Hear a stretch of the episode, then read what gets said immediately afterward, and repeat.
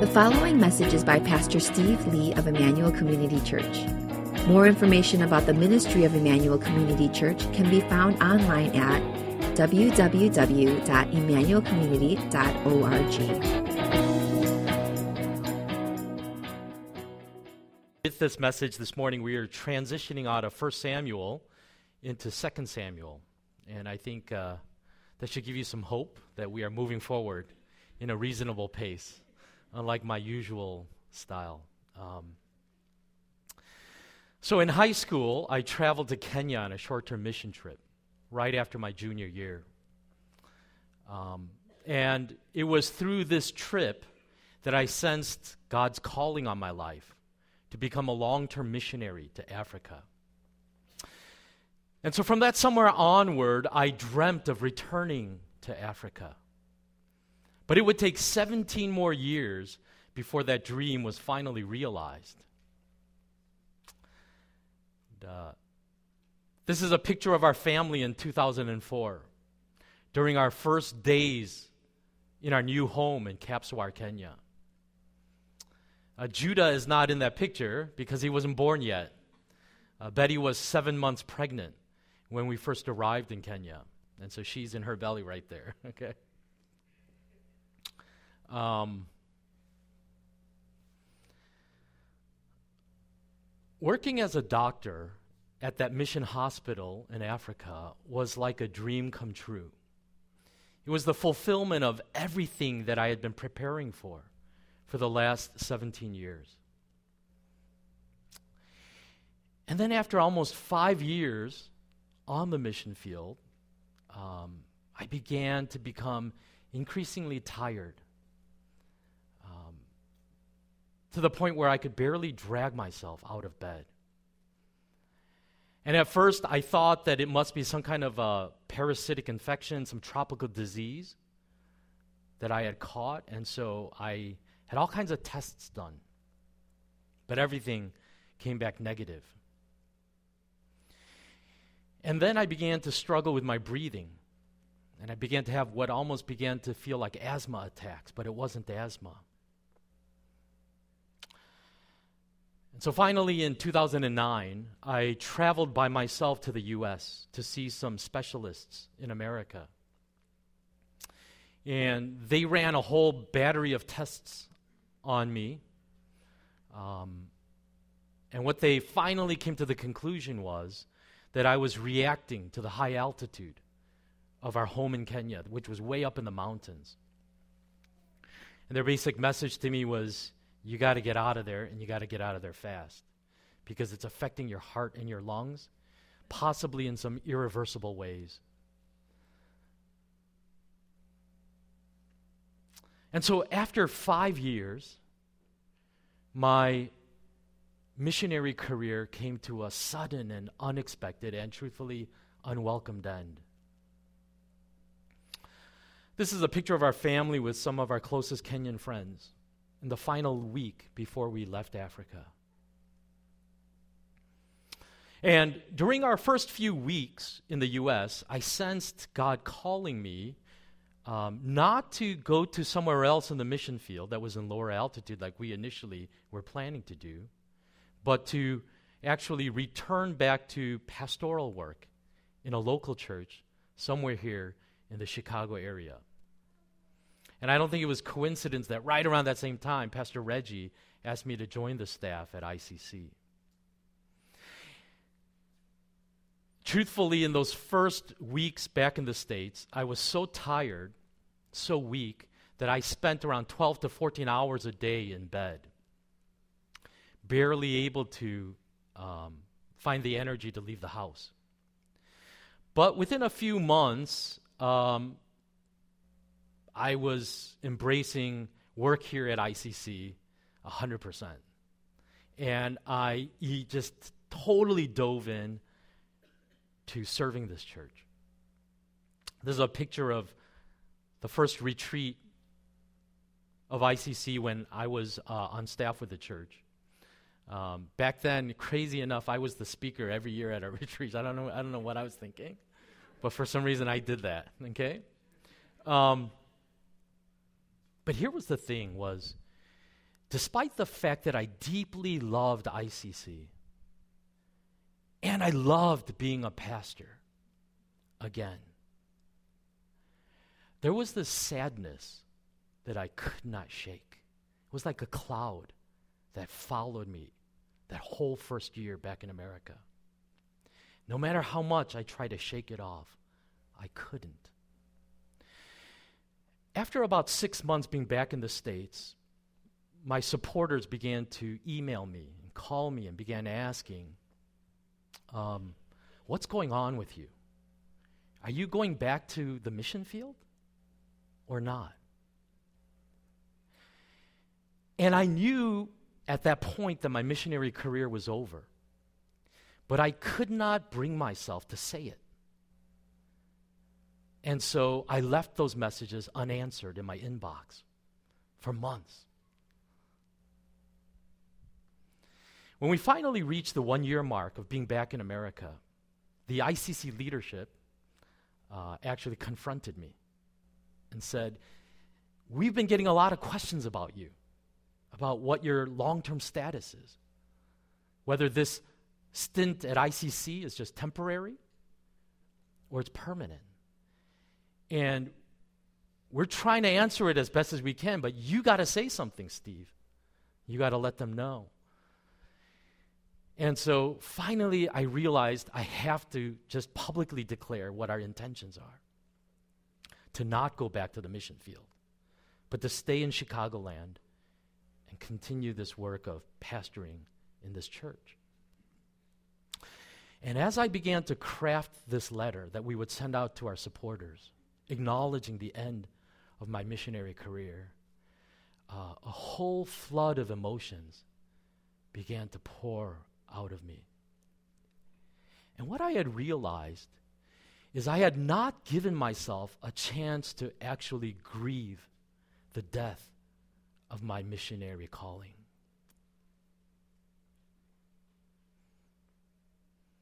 The dream that I had had since I was a teenager to be a missionary in Africa. And as I began to write this letter, and as I began to grieve, um, I realized I never allowed myself to express some of the anger that I felt toward God. Some of the feelings of betrayal that I felt toward Him.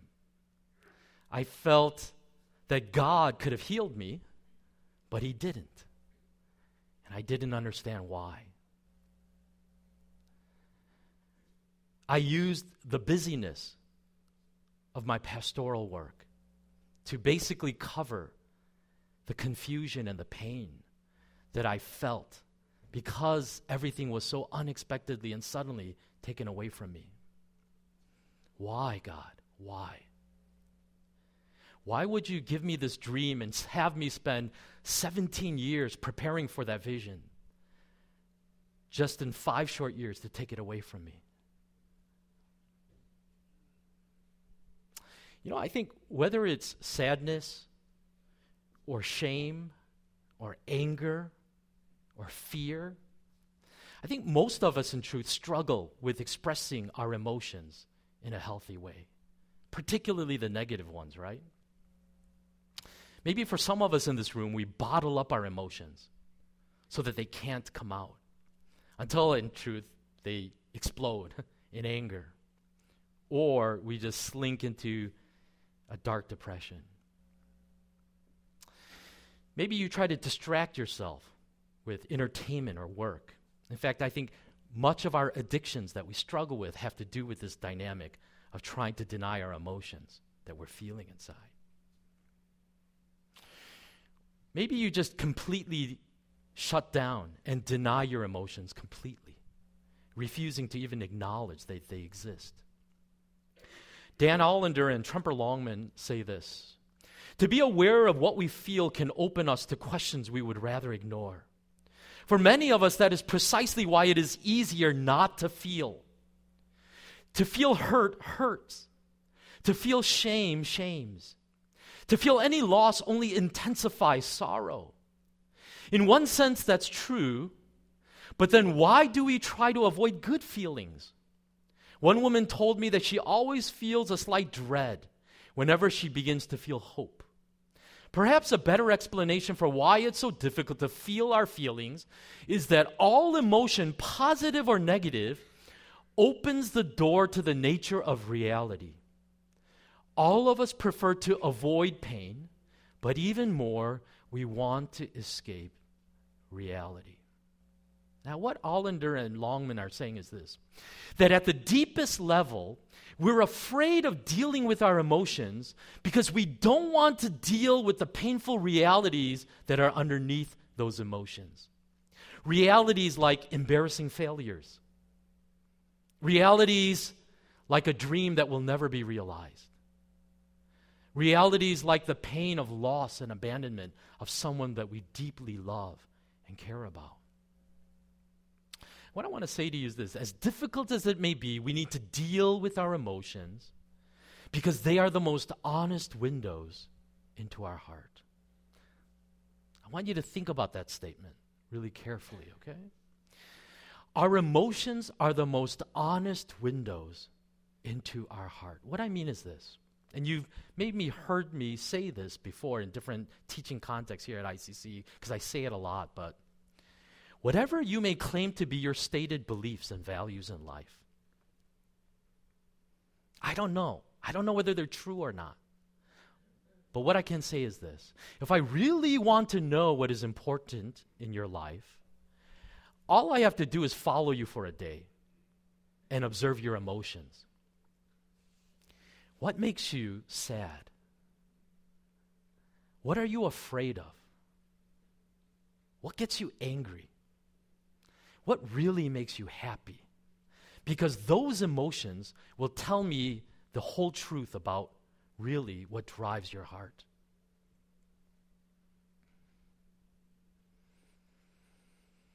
And the Bible teaches us that the way to deal with our negative emotions is through what it calls lament. Lament. And so that's what I want to talk about this morning. The simplest definition of lament that I could give you is this it is a prayer through which we express our pain, sorrow, fear, anger, and or grief to God. In other words, all of that storm of emotion that we're feeling inside, that negative emotion, it is to bring it to God in prayer. That is, in essence, what a lament is.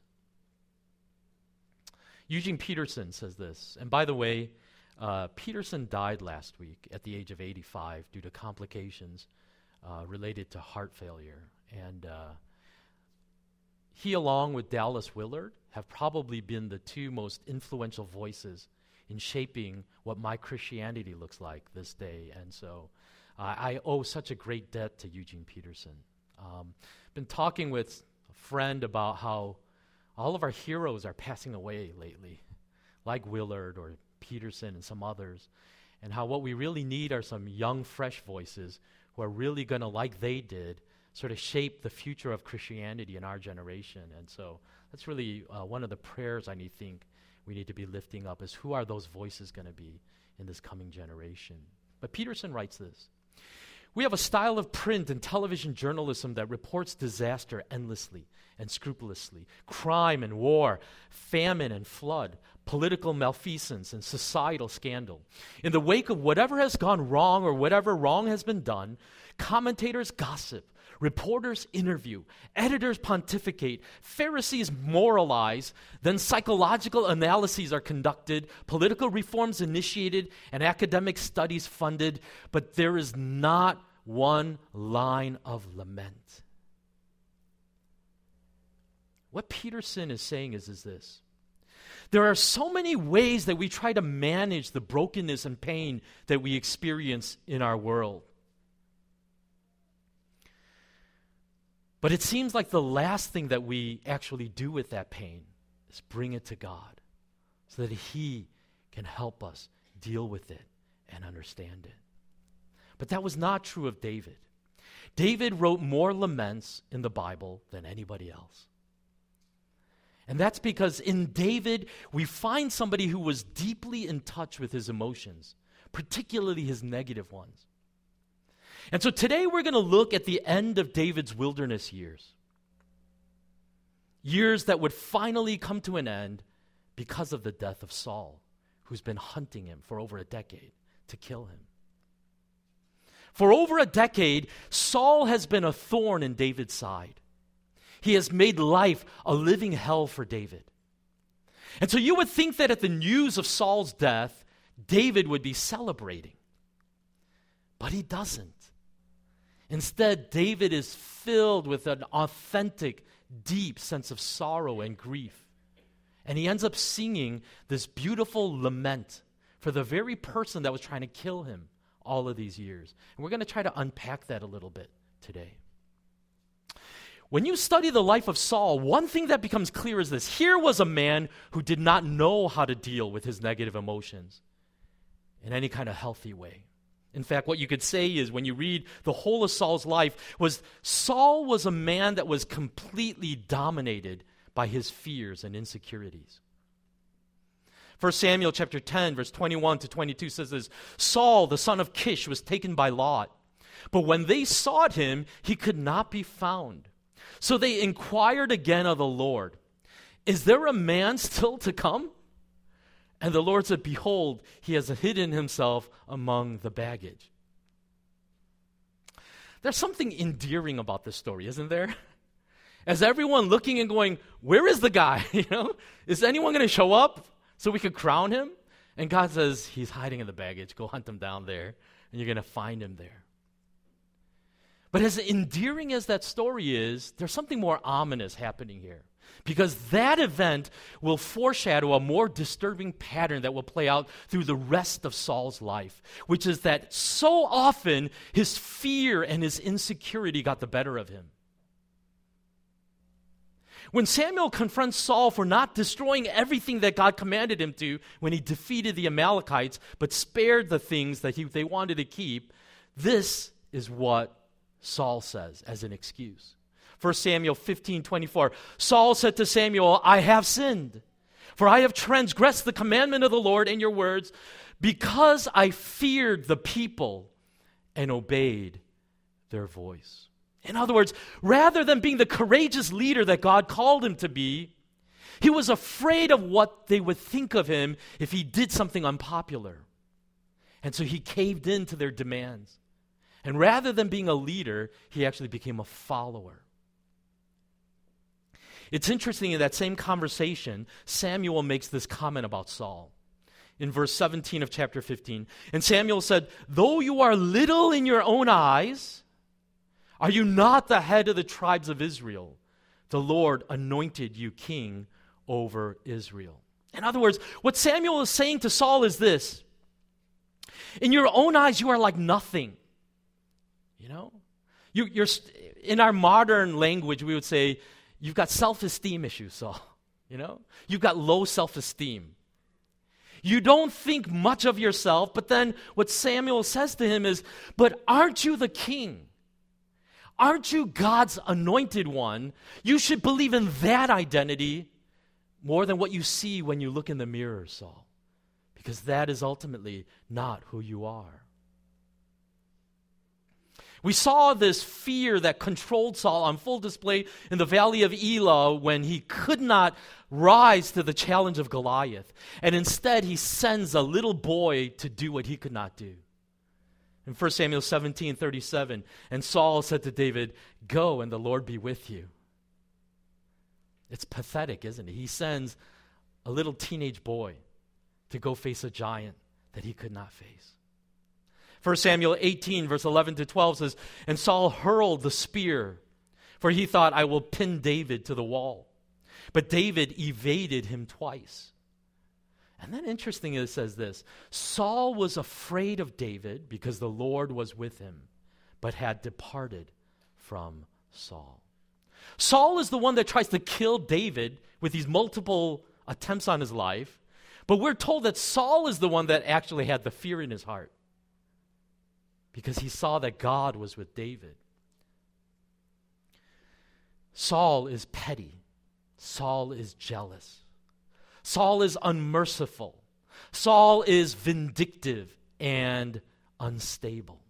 He is consumed by fits of rage and anger and paranoia. And all of this is a direct result of the fear that consumed Saul all of his life.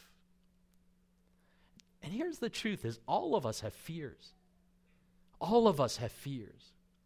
Saul's problem though was that he had no faith in God to help him overcome his fears.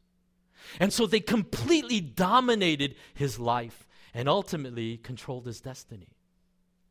And so now, on the eve of this great battle between the Philistines and the Israelites that we looked at last week, Saul is once again consumed by his fears. In 1 Samuel 28, verse 4 to 7, the Philistines assembled and came and encamped at Shunem. And Saul gathered all Israel, and they encamped at Gilboa. When Saul saw the army of the Philistines, he was afraid, and his heart trembled greatly. And when Saul inquired of the Lord, the Lord did not answer him, either by dreams or by Urim or by prophets. Then Saul said to his servants, Seek out for me a woman who is a medium, that I may go to her and inquire of her. And his servant said to him, Behold, there is a medium at Endor. And so, once again, Saul's fear will cause him to sin greatly, looking for just any word of hope, not from God, because God would no longer speak to him, but now from a witch, a medium. And so it goes on in verses 8 to 11. So Saul disguised himself and put on other garments and went, he and two men with him. And they came to the woman by night. And he said, Divine for me by a spirit, and bring up for me whomever I shall name to you. The woman said to him, Surely you know what Saul has done, how he has cut off the mediums and the necromancers from the land. Why then are you laying a trap for my life to bring about my death? But Saul swore to her by the Lord, As the Lord lives, no punishment shall come upon you for this thing. Then the woman said, Whom shall I bring up for you? He said, Bring up Samuel for me. And then the story continues in verse 12. When the woman saw Samuel, she cried out with a loud voice. And the woman said to Saul, Why have you deceived me? You are Saul.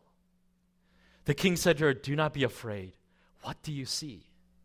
And the woman said to Saul, I see a God coming up out of the earth. He said to her, What is his appearance? And she said, An old man is coming up, and he is wrapped in a robe. And Saul knew that it was Samuel, and he bowed with his face to the ground and paid homage. Then Samuel said to Saul, Why have you disturbed me by bringing me up? Saul answered, I am in great distress, for the Philistines are warring against me. And God has turned away from me and answers me no more, either by prophets or by dreams. Therefore, I have summoned you to tell me what I shall do. And Samuel said, Why then do you ask me, since the Lord has turned from you and become your enemy? The Lord has done to you as he spoke by me, for the Lord has torn the kingdom out of your hand and given it to your neighbor David because you did not obey the voice of the Lord and did not carry out his fierce wrath against Amalek. Therefore, the Lord has done this to you this day. Moreover, the Lord will give Israel also with you into the hand of the Philistines, and tomorrow you and your sons shall be with me. The Lord will give the army of Israel also into the hand of the Philistines. Now, let's be honest. This story raises so many questions, doesn't it? And I'd like to get into all the Bible's teaching on the occult and evil spirits and all of this. But the main point, I think, here is not to delve into the occult, but to show how far Saul has fallen by the end of his life. He turns to the very mediums that in his earlier life he had outlawed by following the Lord's command, and now he is secretly seeking them out for any sign of help in his desperate state. He has rejected God in every possible way imaginable. And as a result, he is now a man that is completely driven and dominated by his fears. 1 Samuel 28, verse 20 says this Then Saul fell at once full length on the ground, filled with fear because of the words of Samuel. And there was no strength in him, for he had eaten nothing all day and all night. The next day, the battle is a disaster for the Israelites, who are cut down by the Philistines. And they are forced to retreat, and in their retreat, they seek higher ground by climbing up Mount Gilboa, where they will make their final stand against the Philistines. 1 Samuel 31, verse 30 to 6, records what happens on this mountain. The battle pressed hard against Saul, and the archers found him and he was badly wounded by the archers. Then Saul said to his armor bearer, Draw your sword and thrust me through with it, lest the, these uncircumcised come and thrust me through and mistreat me. But his armor bearer would not, for he feared greatly. Therefore Saul took his own sword and fell upon it. And when his armor bearer saw that Saul was dead, he also fell upon his sword and died with him. Then Saul died, and his three sons, and his armor bearer, and all his men on the same day together.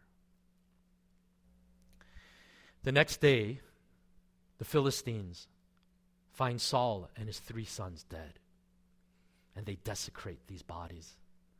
I won't go into details as to what they do. But they take the bodies, these corpses, and they hoist them onto a city wall as a gruesome trophy to be on display of their victory. Until the brave inhabitants from a nearby city go at night and take down these four bodies, where they bury them under a tamarisk tree. And there, Saul's tragic life comes to a final end.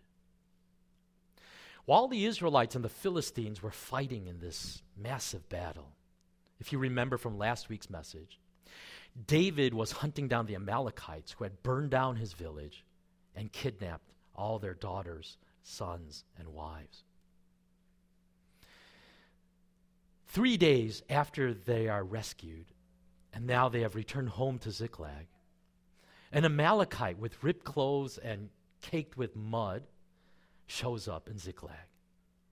And he says that he's come from the Israelite camps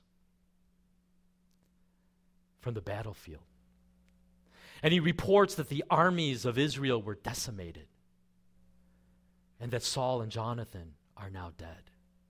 And David is, you get the sense that he's a little bit skeptical, and he says, How do you know this?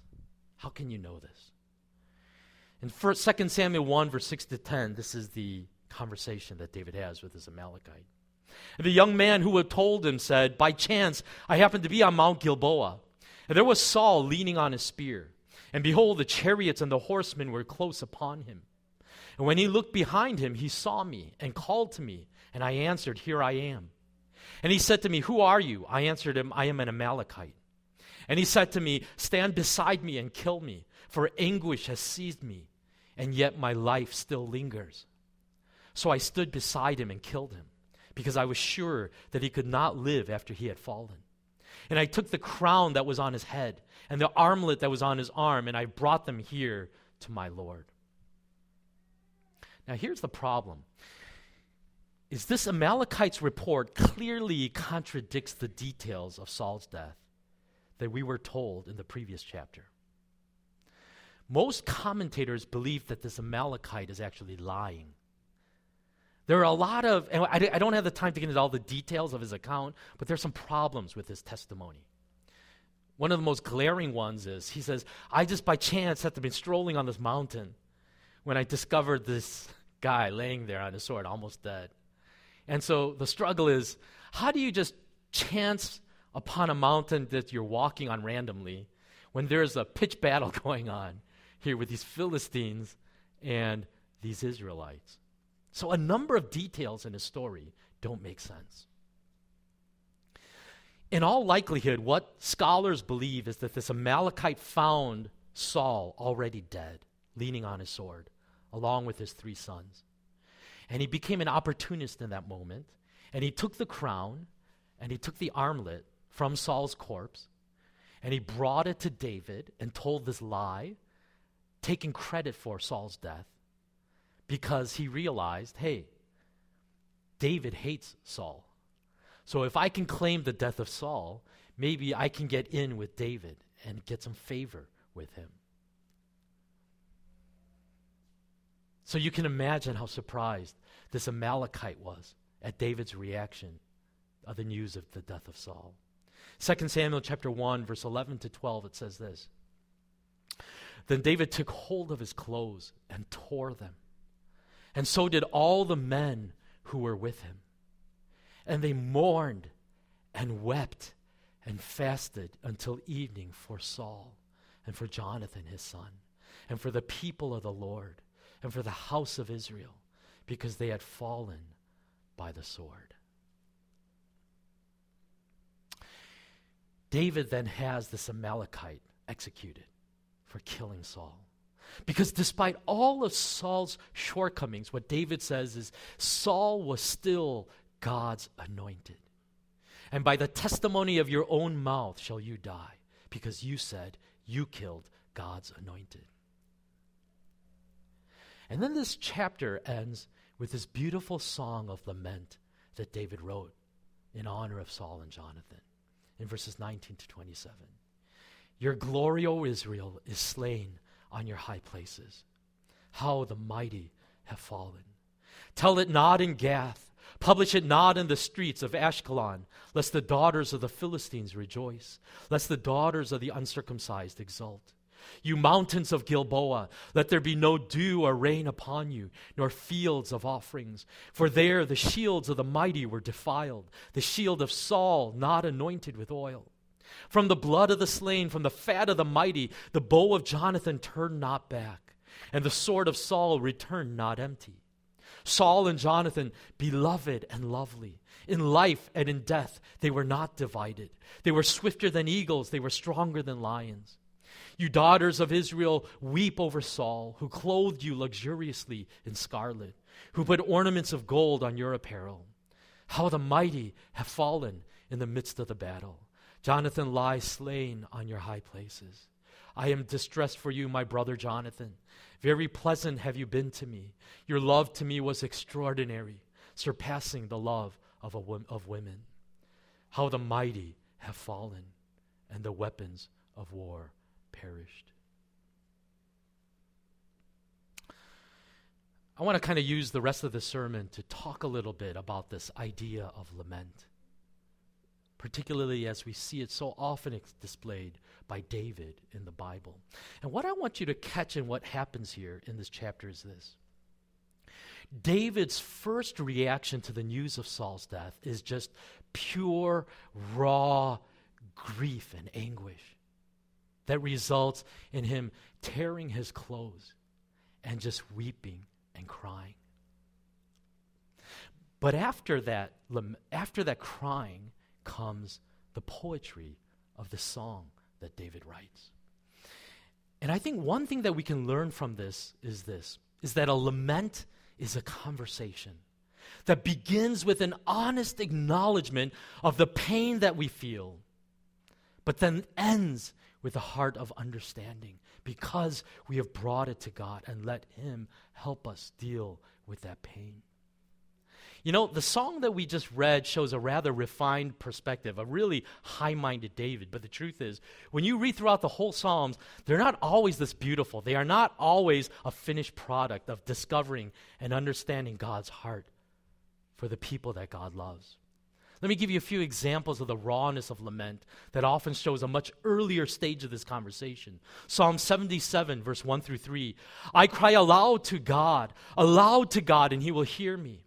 In the day of my trouble, I seek the Lord. In the night, my hand is stretched out without wearying. My soul refuses to be comforted. When I remember God, I moan. When I meditate, my spirit faints. Selah. Psalm 6, 6 to 7. I am weary with my moaning. Every night I flood my bed with tears.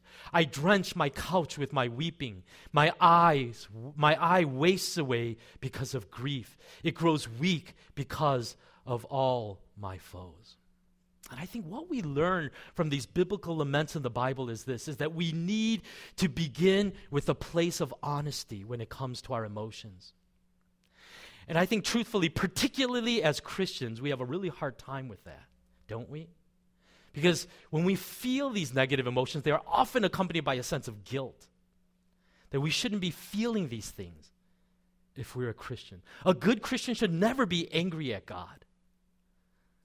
A good Christian should never be sad because if you have faith, then you should always know that God is with you. And if God is with you, you should always be happy, right? But we just know that that's not true. Truthfully, sometimes we are sad. Sometimes we are angry. Sometimes our anger is even directed at God in our confusion and in our pain. And I want to say that God is not afraid of our honesty, of expressing these emotions honestly to Him. In fact, that is where healing begins. Dan Allender and Tremper Longman say this Emotions are the language of the soul, they are the cry that gives the heart a voice. To understand our deepest passions and convictions, we must learn to listen to the cry of the soul. The presence of disruptive emotions that feel irrational or out of control is not necessarily a sign of disease, sin, or trauma. Instead, it may be the signal that the heart is struggling with God. Therefore, we must view the ups and downs of our emotional life not as a problem to be resolved, but as a cry to be heard. Emotions open the door to ask hard questions. Does life make sense?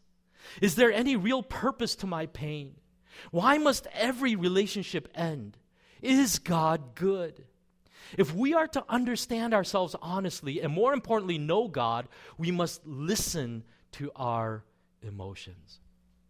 And that's the place that I want to start with asking with you this morning is how honest are you with your emotions?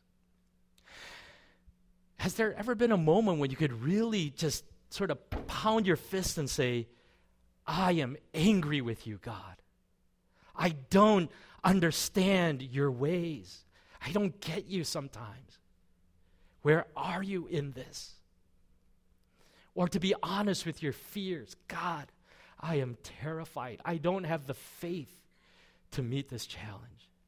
I don't believe enough in you to meet this need in this moment of my life. Lament must begin with honesty. Honesty about what we are really feeling inside. But then also, lament is in that honesty to cry to God for help in the midst of that pain. To lament is to bring our pain and our struggles to God. Al- Allender says this to, to lament. That is to cry out to God with our doubts, our incriminations of Him and others. To bring a complaint against them is, to, is the context for surrender. And then he says something that I love. Surrender, the turning of our heart over to Him, asking for mercy, and receiving His terms for restoration is impossible without battle. To put it simply, it is inconceivable to surrender to God unless there is a prior declared war against him. you get that? You can't surrender to someone that you haven't declared war against. And so there needs to be an honesty in our lament to say, I declare war against you, God. Christians often assume our conflict with God was finished when we converted. At that point, we were enemies of God. Indeed, we were, and it was a great battle. But the battle is not over with conversion. Though it is the decisive victory that assures the outcome of the war, it is hardly the last and final fight. A lament is truly asking, seeking, and knocking to comprehend the heart of God. A lament involves the energy to search, not to shut down the quest for truth. It is a passion to ask rather than to rant and rave with already reached conclusions. A lament uses the language of pain, anger, and confusion and moves toward God. In other words, I think what Allender is saying is sometimes we're too polite for our own good, you know? Too polite to God. And sometimes there needs to be an honesty that says, God, I declare war against you because sometimes you feel like an enemy to me by the things that are happening in my life. because it is only when we are honest about our hostile feelings to God that we can get to that place of true and absolute surrender to Him. To say, Your ways are higher than my ways. And even in my pain, yet will I follow. Because what we discover in lament is this. Very often, God's answer to us is not to explain all the questions that we have about the problem of our pain. Often, what we find is that the endpoint of lament is that even in our unknowing, even in our struggle to understand God's ways, it is a comfort in simply knowing that our God is with us and that He is good. Psalm 73 28 is a classic example of that. But for me, it is good to be near God. I have made the Lord God my refuge, that I may tell of all your works. That was the conclusion after all of the complaining that the psalmist does. Is at the end of it all, as I bring my tears to you and cry out my heart to you, what I have found in you is a God that is always by my side, a God that comforts me and is near me. I want to say this is that you cannot go through this life without having to grieve. Now, truthfully, some of you are too young in this room to have really lost someone that really matters in your life. Some of you are young enough that you probably have never attended a funeral up to this point, never seen a dead body. I don't know. But whether it's the death of a loved one, whether it's the death of a dream, whether it's struggles with infertility, of broken friendships, struggles with leaving a church that you once loved but you feel has betrayed you, and now you're on a search for a new church family. Whether it's the loss of innocence because of horrible things that you've had to experience, the truth is, in this broken world, all of us are going to have to grieve many things and mourn the loss of many deaths. And what I want to challenge you with is this what the Bible teaches us is don't just try to manage that pain. Don't just try to medicate that pain. Don't try to deny or stuff or bury that pain. Bring that pain to God and lament and pour your heart out to Him. And in that lament, you will find a God who is more than willing to meet you in that place of pain and help you in your time of need. I'll end with this, and then we'll go into communion. Hebrews chapter 4, verse 15 to 16 says this For we do not have a high priest who is unable to sympathize with our weaknesses, but one who in every respect has been tempted as we are, yet without sin. Let us then with confidence draw near to the throne of grace, that we may receive mercy and find grace to help in times of need. This is the promise that Jesus gives to us. Is I have personally experienced everything that you have experienced in your life. And then because of that, I can empathize with what you're going through.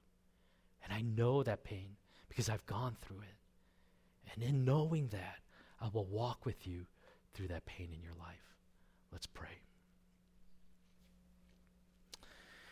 As we get ready to come to the Lord's table, I want to invite you to a moment of personal reflection in your own life. And can I simply ask you this? How do you deal with the negative emotions that you feel inside, whether it's shame or anger or fear or sadness? What are your coping mechanisms to deal with the pain in your life? Do you find yourself drawn to certain addictions that help you to drown out that pain or distract yourself from it so that you don't have to face reality. I think one of the great things that faith in God enables us to do is to face reality courageously because it takes courage to face this world, doesn't it? There's so many things that can cause pain in our lives. So many losses that we will experience. That's why, as Allender and Longman said earlier at the beginning of the message, that's why sometimes we even brace ourselves against positive emotions, right? Because in that joy, in that hope, is the hidden fear that this cannot last long. And so it almost breaks our heart to hope too much because of the fear that that hope will one day be taken away from us. And so the answer that the Bible gives us is not to chase after our addictions or to um, stuff it down and deny what's going on inside us. What the Bible challenges us to do is to take all of that confusion, all of that pain, and in the honesty of that emotion, bring it to God because God is not afraid of that honesty. That's if the Psalms teach us anything, it teaches us that. 70%, believe it or not, 70% of the Psalms are laments. They are not uplifting, positive songs of praise and worship. They are actually complaints against God and cries to Him in the midst of pain. 70% of them. What the Psalms teach us is that we can come to God with that honesty and say, God, I am hurting. I am hurting so deeply inside right now. And truthfully, I don't really want to even come to you in this moment of my pain because sometimes I feel like you're the source of my pain. I feel like you are the one that has betrayed me. Why so many unanswered prayers? Why so many unanswered cries? If you really love me, why do you allow this to happen in my life?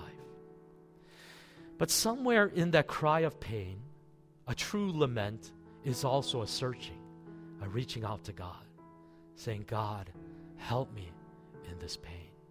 And I believe it is precisely in that cry for help that God will meet us in that pain and show us that He is near us and is there to help us.